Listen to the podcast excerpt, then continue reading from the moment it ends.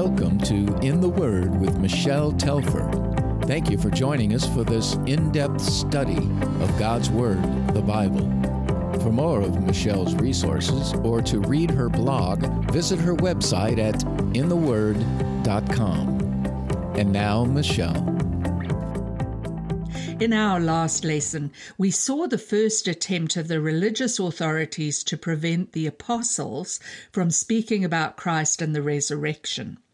After healing a lame man, just outside the temple, Peter and John were arrested and kept in jail overnight. Though the authorities commanded them to stop their preaching, the apostles refused to do so, proclaiming that they could not help but witness to others about Jesus Christ.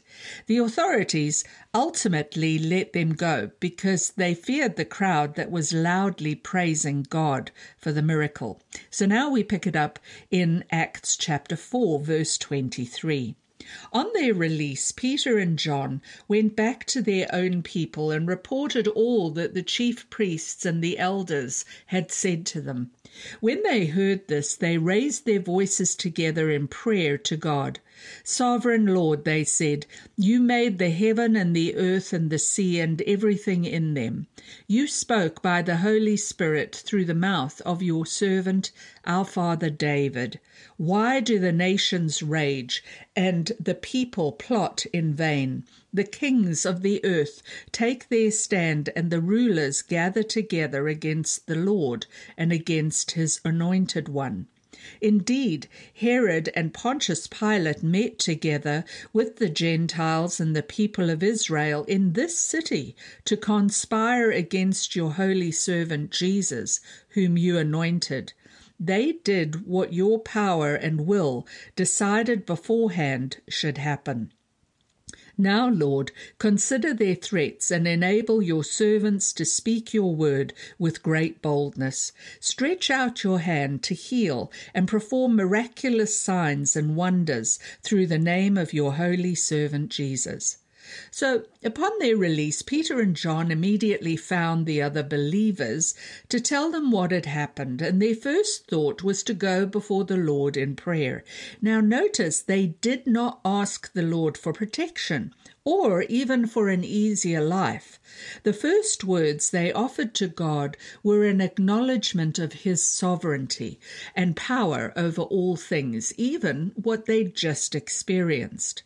They quoted the Old Testament prophecy that peoples and rulers of the earth would resist God, that they would gather together against the Lord and against his anointed one, Jesus Christ. They confessed that the rulers in their own city had done exactly that. They had conspired against Jesus and delivered him to death as God's own will had ordained. They understood exactly what was going on and fully accepted that as Christ's servants they would face similar mistreatment. And so they prayed for the Lord to give them great boldness in speaking his word. They asked God to continue to confirm the truth of their message by healing and performing miraculous signs and wonders through the name of Jesus Christ. And we're told that immediately after they prayed, the place where they were meeting was shaken and they were all filled with the Holy Spirit and spoke the word of God boldly. How quickly God answered their request, and how challenging their response is to us today. If we were threatened with punishment or imprisonment for our faith, what would we be praying for? Would we be praying for boldness, miraculous power, and the ability to continue to proclaim the name of Jesus? Or would we be praying for safety and deliverance? These really are important questions we need to ask ourselves today. How determined are we to remain faithful to the Lord irrespective of the circumstances? In Acts 4:32, Luke again describes the life of these early believers as he did in chapter 2. He says all the believers were in one heart and mind. No one claimed that any of their possessions was their own, but they shared everything they had. With great power the apostles continued to testify to the resurrection of the Lord Jesus, and much grace was upon them all. There were no needy persons among them, for from time to time those who owned land or houses sold them, brought the money from the sales, and put it at the apostles' feet, and it was distributed to any one who had need. Joseph, a Levite from Cyprus, whom the apostles called Barnabas, which means son of encouragement, sold a field he owned and brought the money and put it at the apostles' feet. So they continued to testify about what they'd witnessed, and they continued to be of one heart and mind, sharing what they had with those in need. Now, notice it was not a requirement for them to sell their possessions. Rather, from time to time, those who owned land or houses sold them in order to help those in need. Although the money was laid at the apostles' feet, it was not given as a gift to them personally, but rather for them to distribute to the work of the Lord. Luke cites a man named Joseph from Cyprus as an example of this, there in verse 36. Apparently, not all priests had refused the gospel because Joseph, he says, was a Levite, in other words, a priest who had become a Christ follower. In fact, he had been so supportive of the believers that the apostles nicknamed him Barnabas, which means son of encouragement. And we're going to hear more about Barnabas in the coming chapters of Acts as he partners with the apostle Paul in his missionary journeys. As you can imagine, Satan wanted to put a stop to all of this. He first attacked the church from without through the intimidation of the religious leaders, and then he attacked from within through the hypocritical and deceptive behavior of two believers who standed in stark contrast to Barnabas and whose actions not only threatened the unity of the church but could surely have damaged its reputation. Luke introduces them in chapter 5. He says, Now a man named Ananias, together with his wife Sapphira, sold a piece of property. With his wife's full knowledge, he kept back part of the money for himself, but brought the rest and put it at the apostles' feet. Luke reveals that Ananias and Sapphira also sold a piece of property, linking their action back to that of Barnabas. But this husband and wife conspired together to keep back part of the proceeds. They presented the rest to the apostles, pretending that they were giving all as others had done. We're not told why they sold the land or if it represented all they had. Certainly, they were not forced to sell any part of their possessions.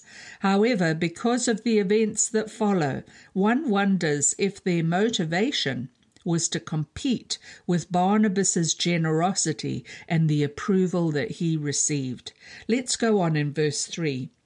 Then Peter said, Ananias, how is it that Satan has so filled your heart that you have lied to the Holy Spirit and have kept for yourself some of the money you received for the land?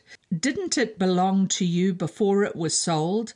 And after it was sold, wasn't the money at your disposal? What made you think of doing such a thing? You have not lied just to men, but to God. So, guided by the Holy Spirit, Peter confronts Ananias. He knew that Ananias had allowed Satan to fill his heart rather than the Holy Spirit, and he was lying about the price of the land to make this gesture that the land and the money from the sale had belonged to Ananias to be used in whatever way he chose, for no one had forced him. The issue was not that he had held back part of the sale price. The issue was that Ananias had chosen to lie about it, and in lying to men, to the church, he had actually lied to the Holy Spirit, to God Himself. These few words are really significant because they prove the personhood of the Holy Spirit. You know, some people mistakenly think of the Holy Spirit as being the power of God expressed as wind or a fire, but you can't lie to the wind. You can't lie to a fire. You can't lie to a force or a power. You can only lie to a person. You see, the Holy Spirit is not merely the power of God. As part of the Trinity, he is God himself. Verse 5 continues When Ananias heard this, he fell down and died, and great fear seized all who heard what had happened. Then some young men came forward, wrapped up his body, and carried him out and buried him. You know, it's important to realize that Peter did not do anything to Ananias. The judgment of God fell upon him, and he dropped dead on the spot. And Luke reports that as a result of what occurred, great fear seized all who'd heard what had happened. Verse 7 about three hours later, his wife came in, not knowing what had happened. Peter asked her, Tell me, is this the price you and Ananias got for the land? Yes, she said, that is the price. Peter said to her, How could you agree to test the Spirit of the Lord? Look, the feet of the men who buried your husband are at the door, and they will carry you out also. At that moment she fell down at his feet and died. Then the young men came in, finding her dead, carried her out and buried her beside her husband. Great fear seized the whole church and all who heard about these events. When Sapphira arrived, knowing nothing of her husband's fate, she was given the opportunity to tell the truth concerning the price of the land. But of her own free will, she chose to lie, and she suffered the same fate as her husband. In verse 11, Luke repeats what he said in verse 5 that great fear not only came on all the church, but indeed upon all who heard these things. No doubt others had been tempted, like Ananias and his wife, to pretend to have a holiness that they did not have. However, this divine act was used by God to teach the new church of the terrible consequences of sin. It had the effect of warning non Christians about the dangers of seeking to associate themselves with this new and popular movement for selfish motives alone. Through it, he not only revealed his holiness, but God also revealed that he knows our hearts, and hypocrisy will not be tolerated. Our motives are just as important to God as our actions. Well, what happened after all that drama? Verse 12 tells us the apostles performed many signs and wonders among the people, and all the believers used to meet together in Solomon's colonnade. No one else dared join them, even though they were highly regarded by the people. Nevertheless, more and more men and women believed in the Lord and were added to their number. As a result, people brought the sick into the streets and laid them on beds and mats, so that at least Peter's shadow might fall on some of them as he passed by.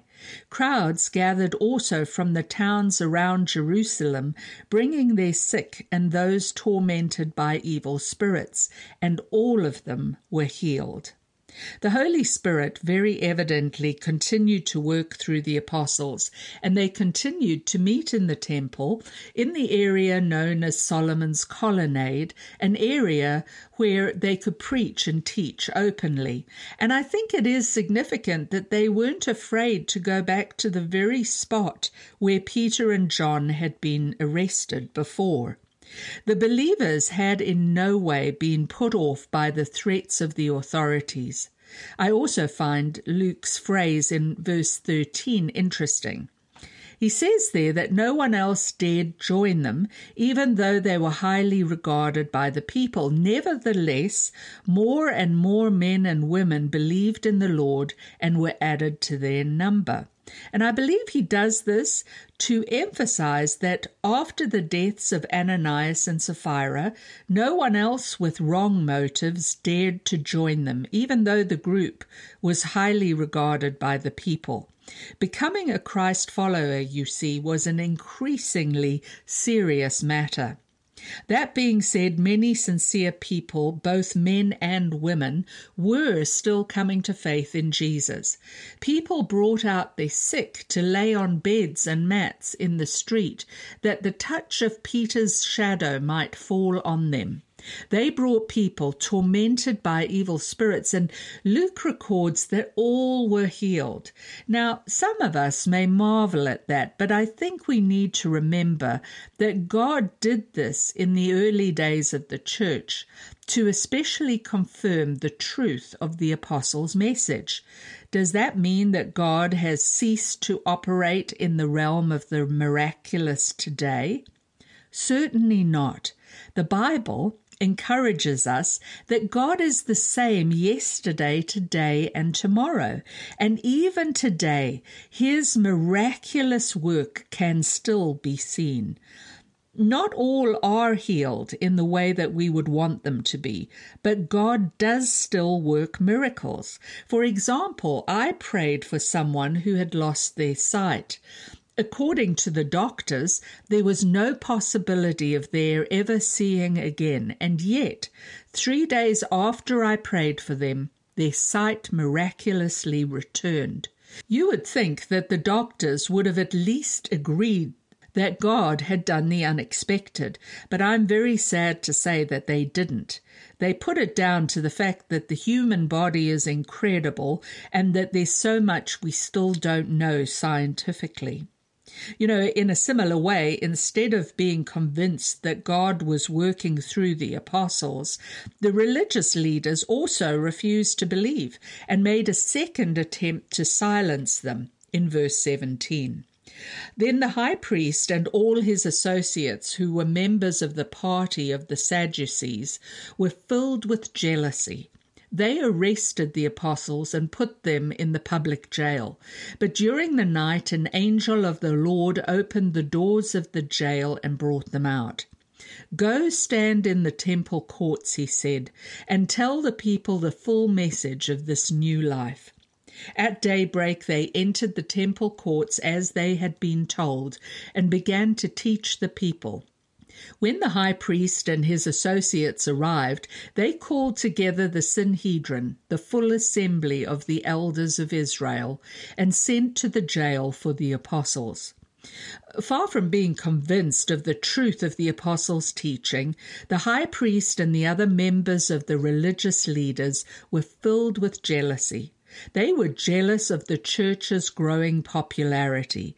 They resented the fact that God's power was at work through the followers of Jesus rather than through them. And so they had the apostles arrested for a second time. However, during the night, the Lord freed them and commanded them to return to the very place that they had been arrested to continue to preach, which is exactly what they did. When daybreak arrived, they went back to Solomon's colonnade and continued sharing the gospel of the new life that's available to all who trust in Jesus Christ.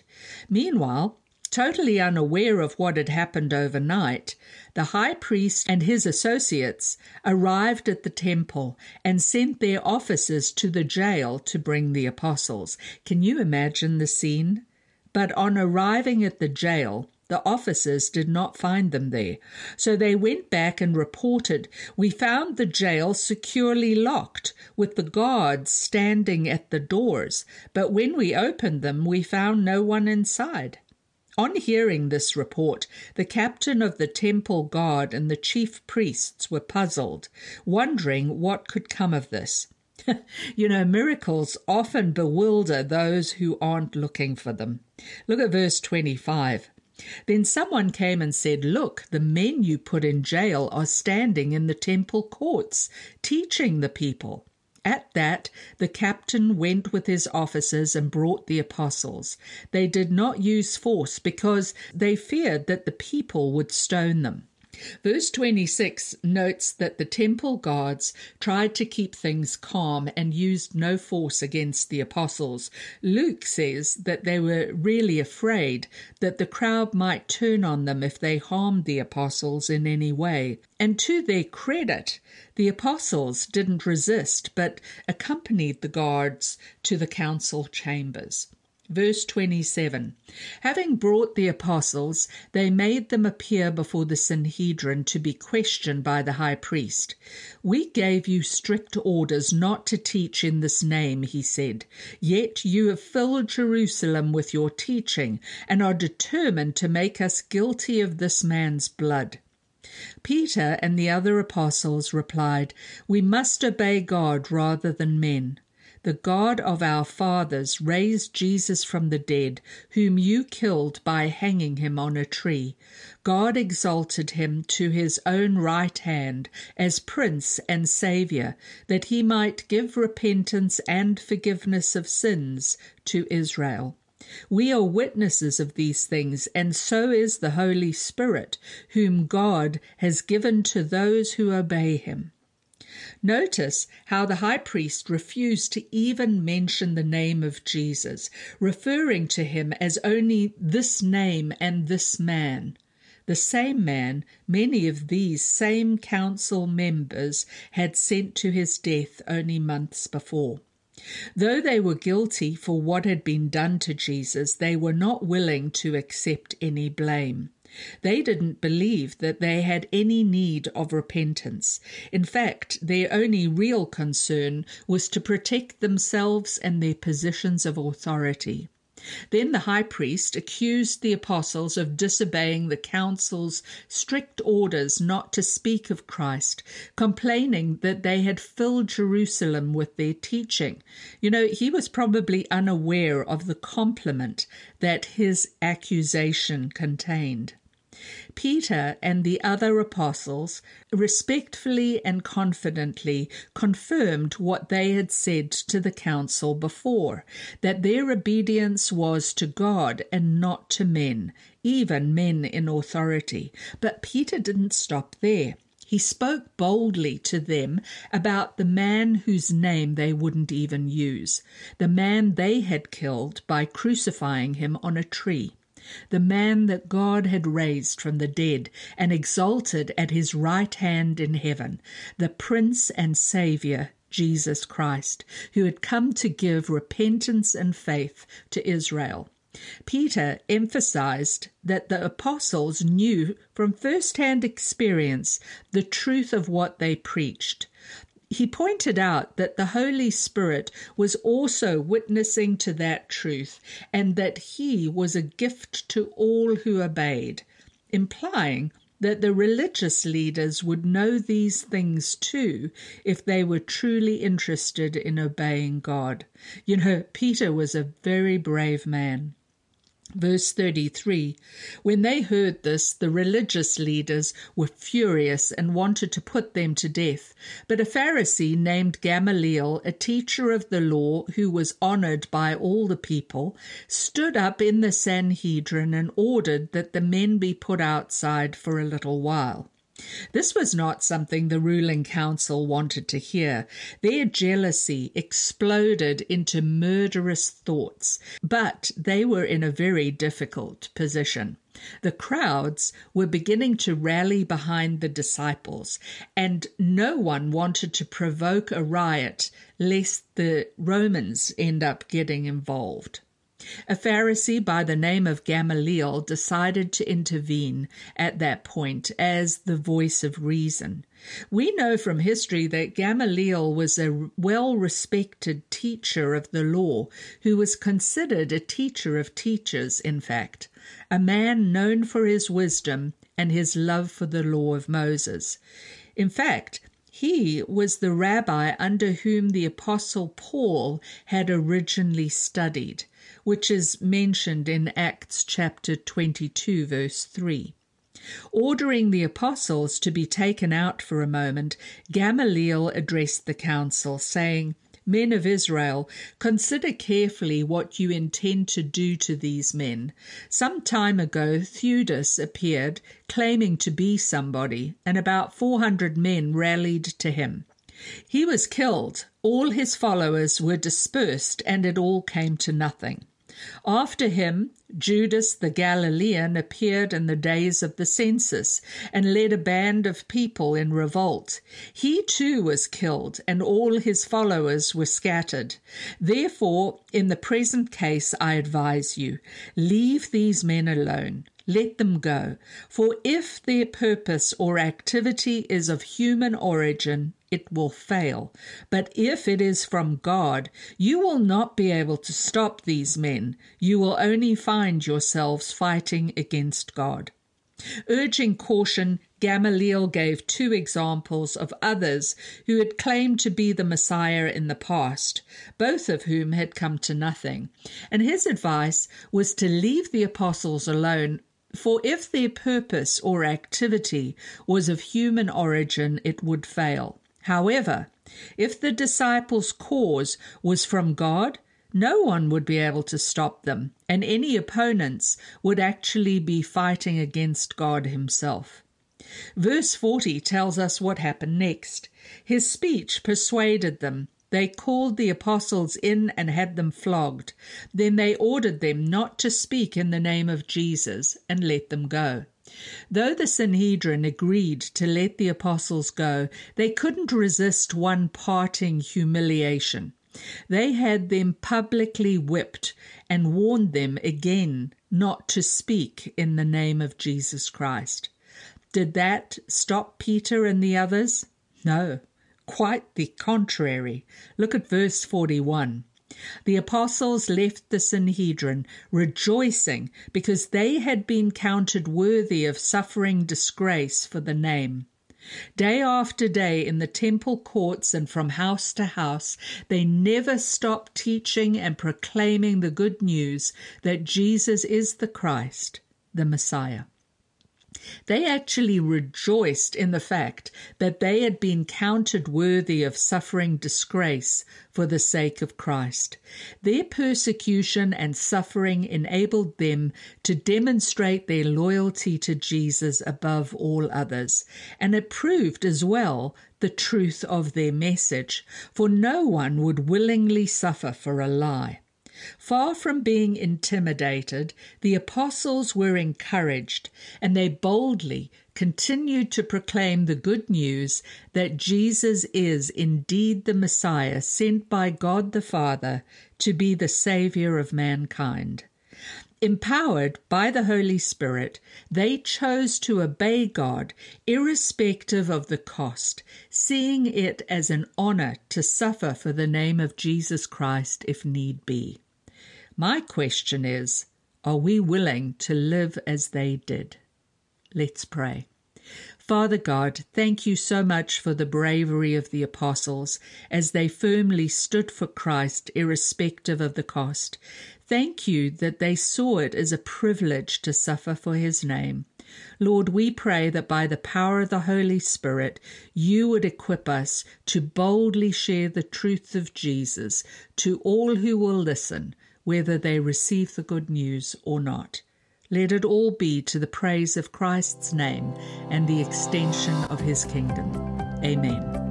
Well, God bless you. Thank you for listening to In the Word with Michelle Tepper. Join us next week as we continue our study from God's Word, the Bible. For more of Michelle's resources, visit her website at intheword.com